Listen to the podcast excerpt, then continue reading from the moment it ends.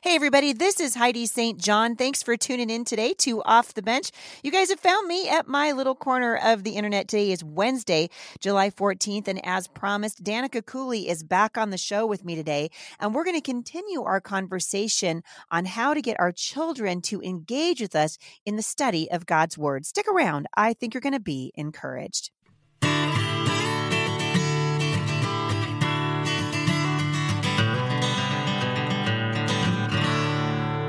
By now, you've heard that I'm running for Congress to replace Jamie Herrera Beutler, representing Washington State's 3rd Congressional District. I'm a wife, I'm a mother, I'm a business owner, I'm an author and a speaker, and I've lived in this district for a very long time.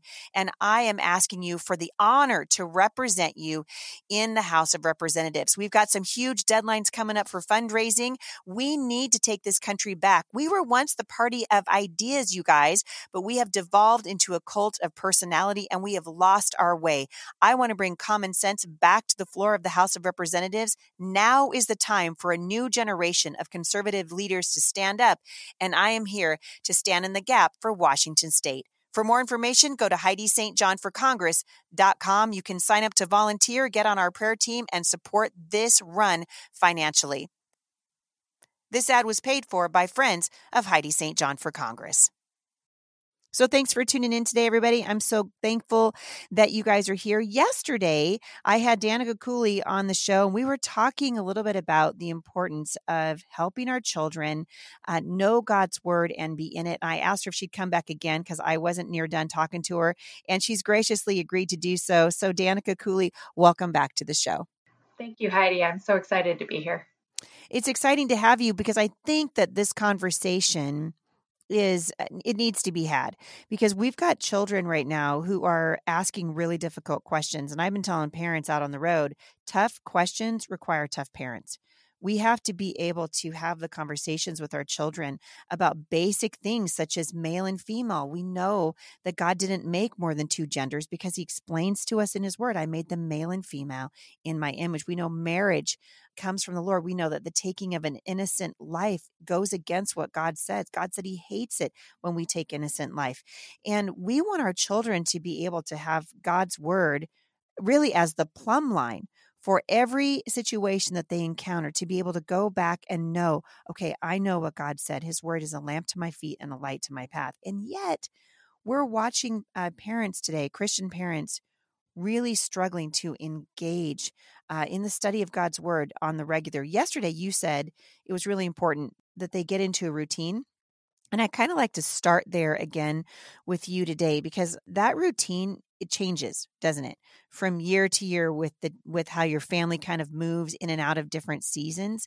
How have you handled in your life like moves, you know, moving from one house to another or or a death in the family or a birth in the family.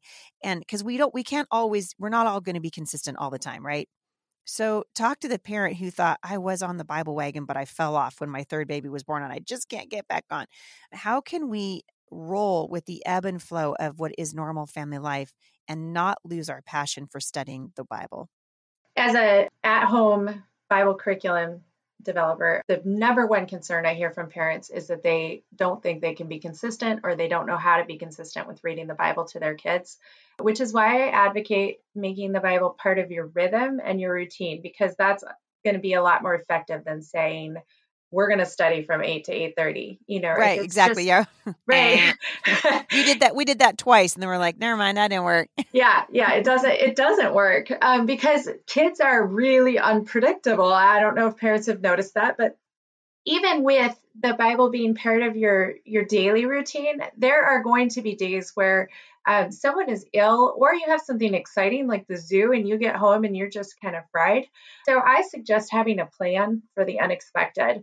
And that can be passive Bible learning. Um, you know, we want to read the Bible faithfully with our kids and discuss it with them.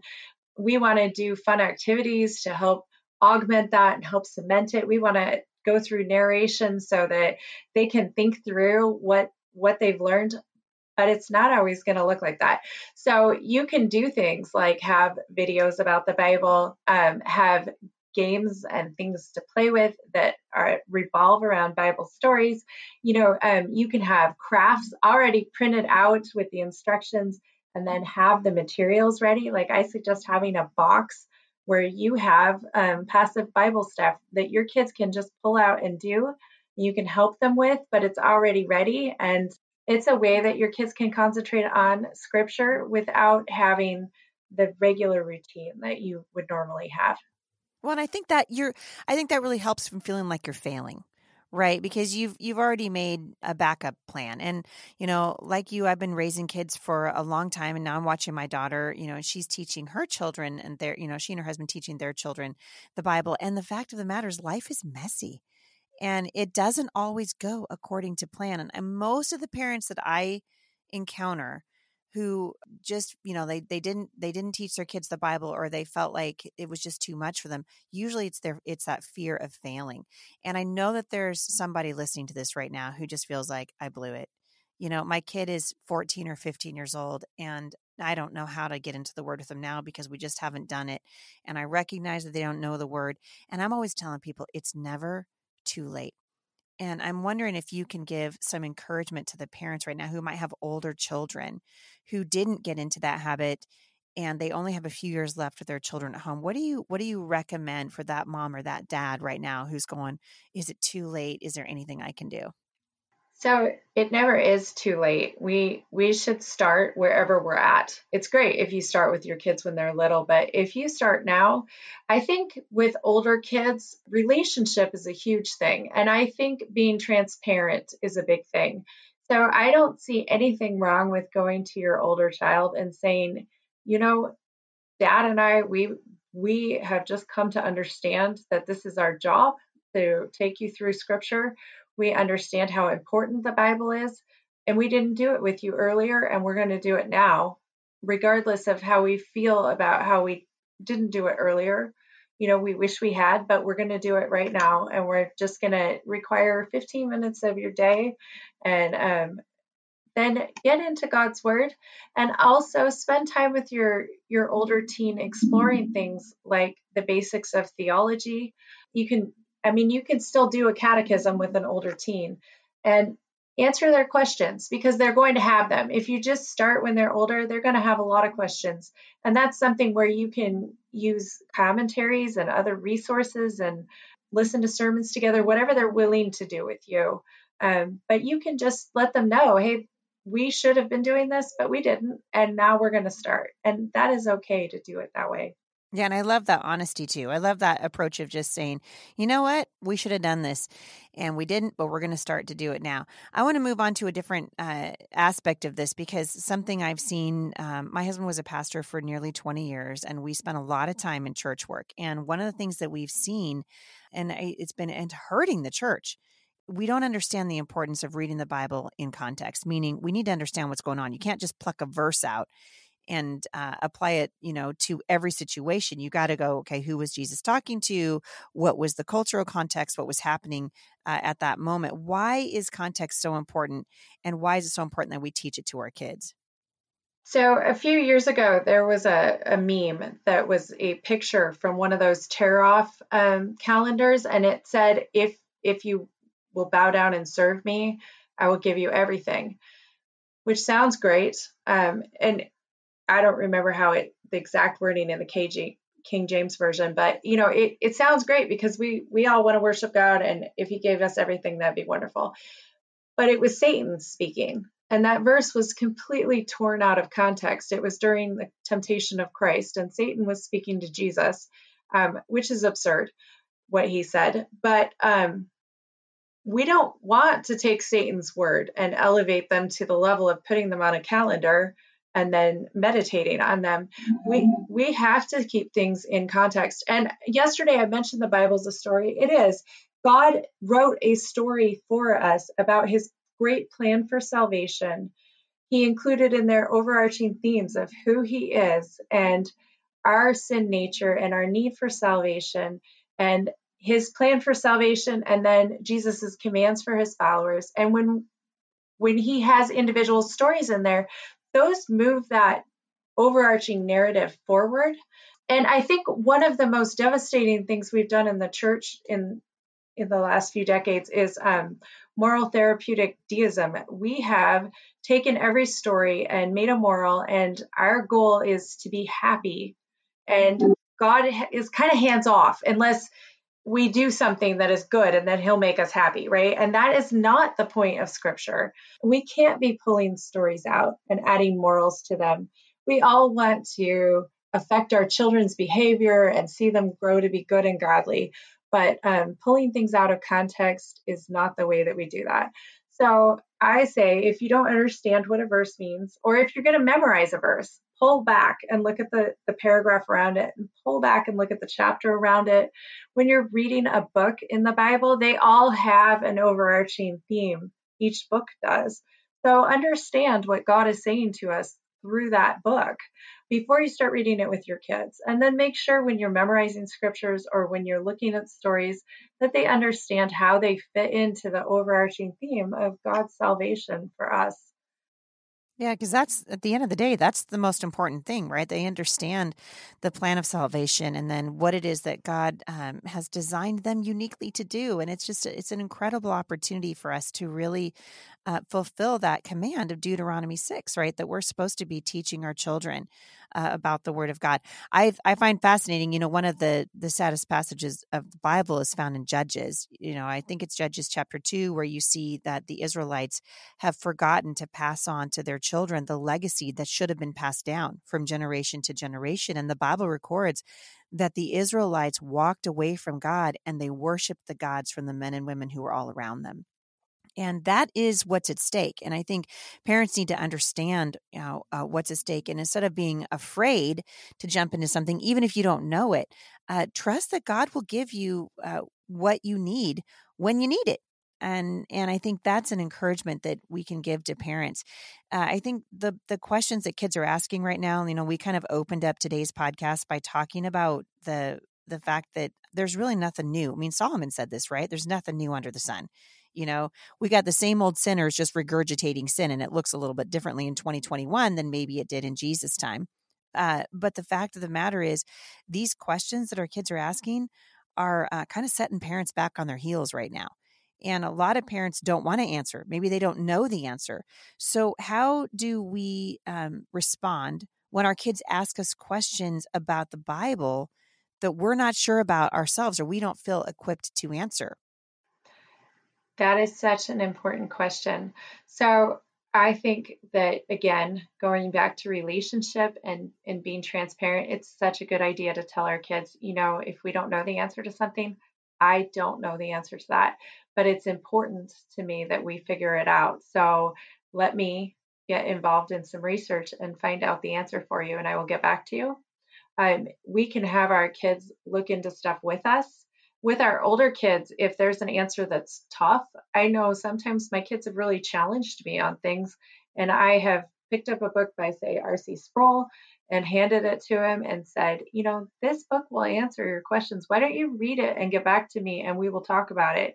And if it's something that they're really interested in knowing the answer to, they will read it. Um, so we've had that happen. And then sometimes God doesn't tell us the answer to our questions in scripture we're kind of on a need to know basis. And he does have these overarching themes throughout his word. And sometimes he doesn't take us on rabbit trails. So he might mention something in the Bible and then not follow it up. And we just don't get to know. So I think it's okay to tell our kids that too. Um, and some of these hard questions go back to the basics of scripture, like the creation mandates. Like, I think right now under attack in our culture is everything that God set up right in the first three chapters of Genesis. So we can take our kids to Genesis and go through it with them and talk to them about what God says about these these issues and how he has established his world to work. Boy, I could not agree more. And this is, I just spent several days uh, with my friend Ken Ham over at the Ark Encounter in the Creation Museum. And one of the things he keeps saying over and over again, and he's completely right, is that we're facing right now a Genesis 1 to 11 attack. That the things that are being attacked in the culture, um, male and female, the, uh, the cre- creation itself, marriage, all of these things, this is foundational. And it's it's mind blowing to me that we as a church have not covered these foundational pieces. It's like you wouldn't build your house on a foundation of sand you want it to be uh, built on on truth and all of the big questions that we are asking today are actually answered in genesis about the nature of god and who he is and who did you know who uh, who created us you know where do we come from? Where are we going? Does god care? All of those things. Uh, the nature of sin why is the world such a mess right now? Well the fact of the matter is god made it. When your kids say but god said it was very good look around. This isn't very good right? We cancer and sin and suffering and death. And we got Antifa. this isn't very good. And that's an opportunity for parents to say, that's right. And that's not how God made it. Sin entered the world and sin corrupted the world. And because of sin, we have suffering and death. And those questions are answered in the book of Genesis. And I think parents can get in there and just read. I always tell them if you got nothing, you know, if you can't, if you got nothing, if you have nowhere to start, Genesis 1 to 11. It's so important. Do you have any last words of encouragement? I want to ask you about, and then I really want to, um, I want you to talk for just a moment about the book, but any last words of encouragement for parents who are ready to take this on? Yeah, I just want parents to know that, you know, you want to teach the Bible and you can. It is completely um, something that God has fitted you to do. He, he did not give you these kids to steward and then not give you the ability to take them through His Word. It is your job, but it's also something that He is going to do with you and that He has made possible for you to do. And um, it's not too hard. It's not, as Moses said, it's not over the sea, it's not up a mountain, it's not. It's not this great journey that we have to take. You can do this in just a few minutes a day and um, you can be faithful in this. I love that. And it is so important. And in your book, Help Your Kids Learn and Love the Bible, this is really what you're helping parents do, right? You're going to help prepare them to teach the Bible to their kids. What are some of the, the main things that you want them to know that are that's in this book? Because I feel like every parent listening to this that's even a little bit hesitant about uh, teaching their kids the Bible, this book's going to help them. Right. So, Help Your Kids Learn and Love the Bible is a crash course to teaching the Bible to your kids. The first third of the book is going to talk about common objections and fears and concerns and how to overcome those. They're valid, valid concerns, and it's going to teach you how to overcome that. And then the second third um, deals with 2 Timothy 2:15 where we are called to be approved workers rightly handling God's word of truth. So it's going to talk about how to read God's word rightly and how to keep it in context and how to think about what the original authors meant for the original audience. And then the third part of the book is just a lot of really great ideas to help you implement this and put it into your life on a daily basis. Um, and that all comes, and, and it's going to teach you some educational theory and how to apply that to your kids individually because God made each of your kids differently. So um, it's going to help you teach your kids individually um, so that they understand. Well, and you really have, um, you're helping parents uh, teach your their kids how to memorize the Bible, but you're more than that, you're helping parents learn how to do it. Because, you know, let's just be honest, it's overwhelming. We've got a job. We're trying to, you know, you're trying to pay the mortgage. You're trying to make sure that the yard gets mowed, trying to figure out what you're going to do for homeschool next year. Life is busy. And I think one of the big lies of the enemy has been, oh, this doesn't really matter. And it does matter. It does. It matters a lot. And uh, I think that you know, a lot of times we feel, you know, we've been talking about what's going on in culture. We feel overwhelmed by the darkness. Well, the thing that we can do is um, learn who God is and then teach our kids who He is and what His plan is for their lives. And that's found in His Word. Yep. And it and it it's such an encouragement because we already read to the end. So we already know how it's going to play out. so when people say, "Wow, things are getting darker." Yep, I read about that, you know. And it and it reminds us that God's word is true. And so studying the word with, with your kids probably one of the best things that uh, you can ever do. Uh, Danika Cooley, it's just been a joy to have you on the show. Where can people find you online? Thank you. Um, so lovethebibleforkids.com is where you're going to find out about the book and get your free 130 page Bible study toolkit. And then I have a thinkingkidsblog.org. Um, I talk about how to teach the Bible and Christian history to your kids, and thinkingkidspress.com is my store. I love it. All right, you guys, you've heard it here first. Danika Cooley, it's just been a delight to have you. Thank you so much for coming on the show. Thank you, Heidi. This has been great.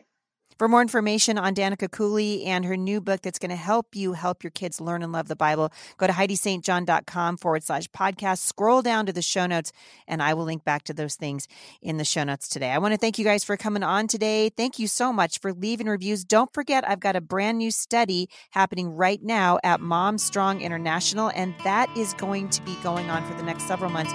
You can check it out at Thanks for listening today, everybody, and I will see you back here tomorrow at the intersection of faith and culture. For more encouragement, visit me online at momstronginternational.com.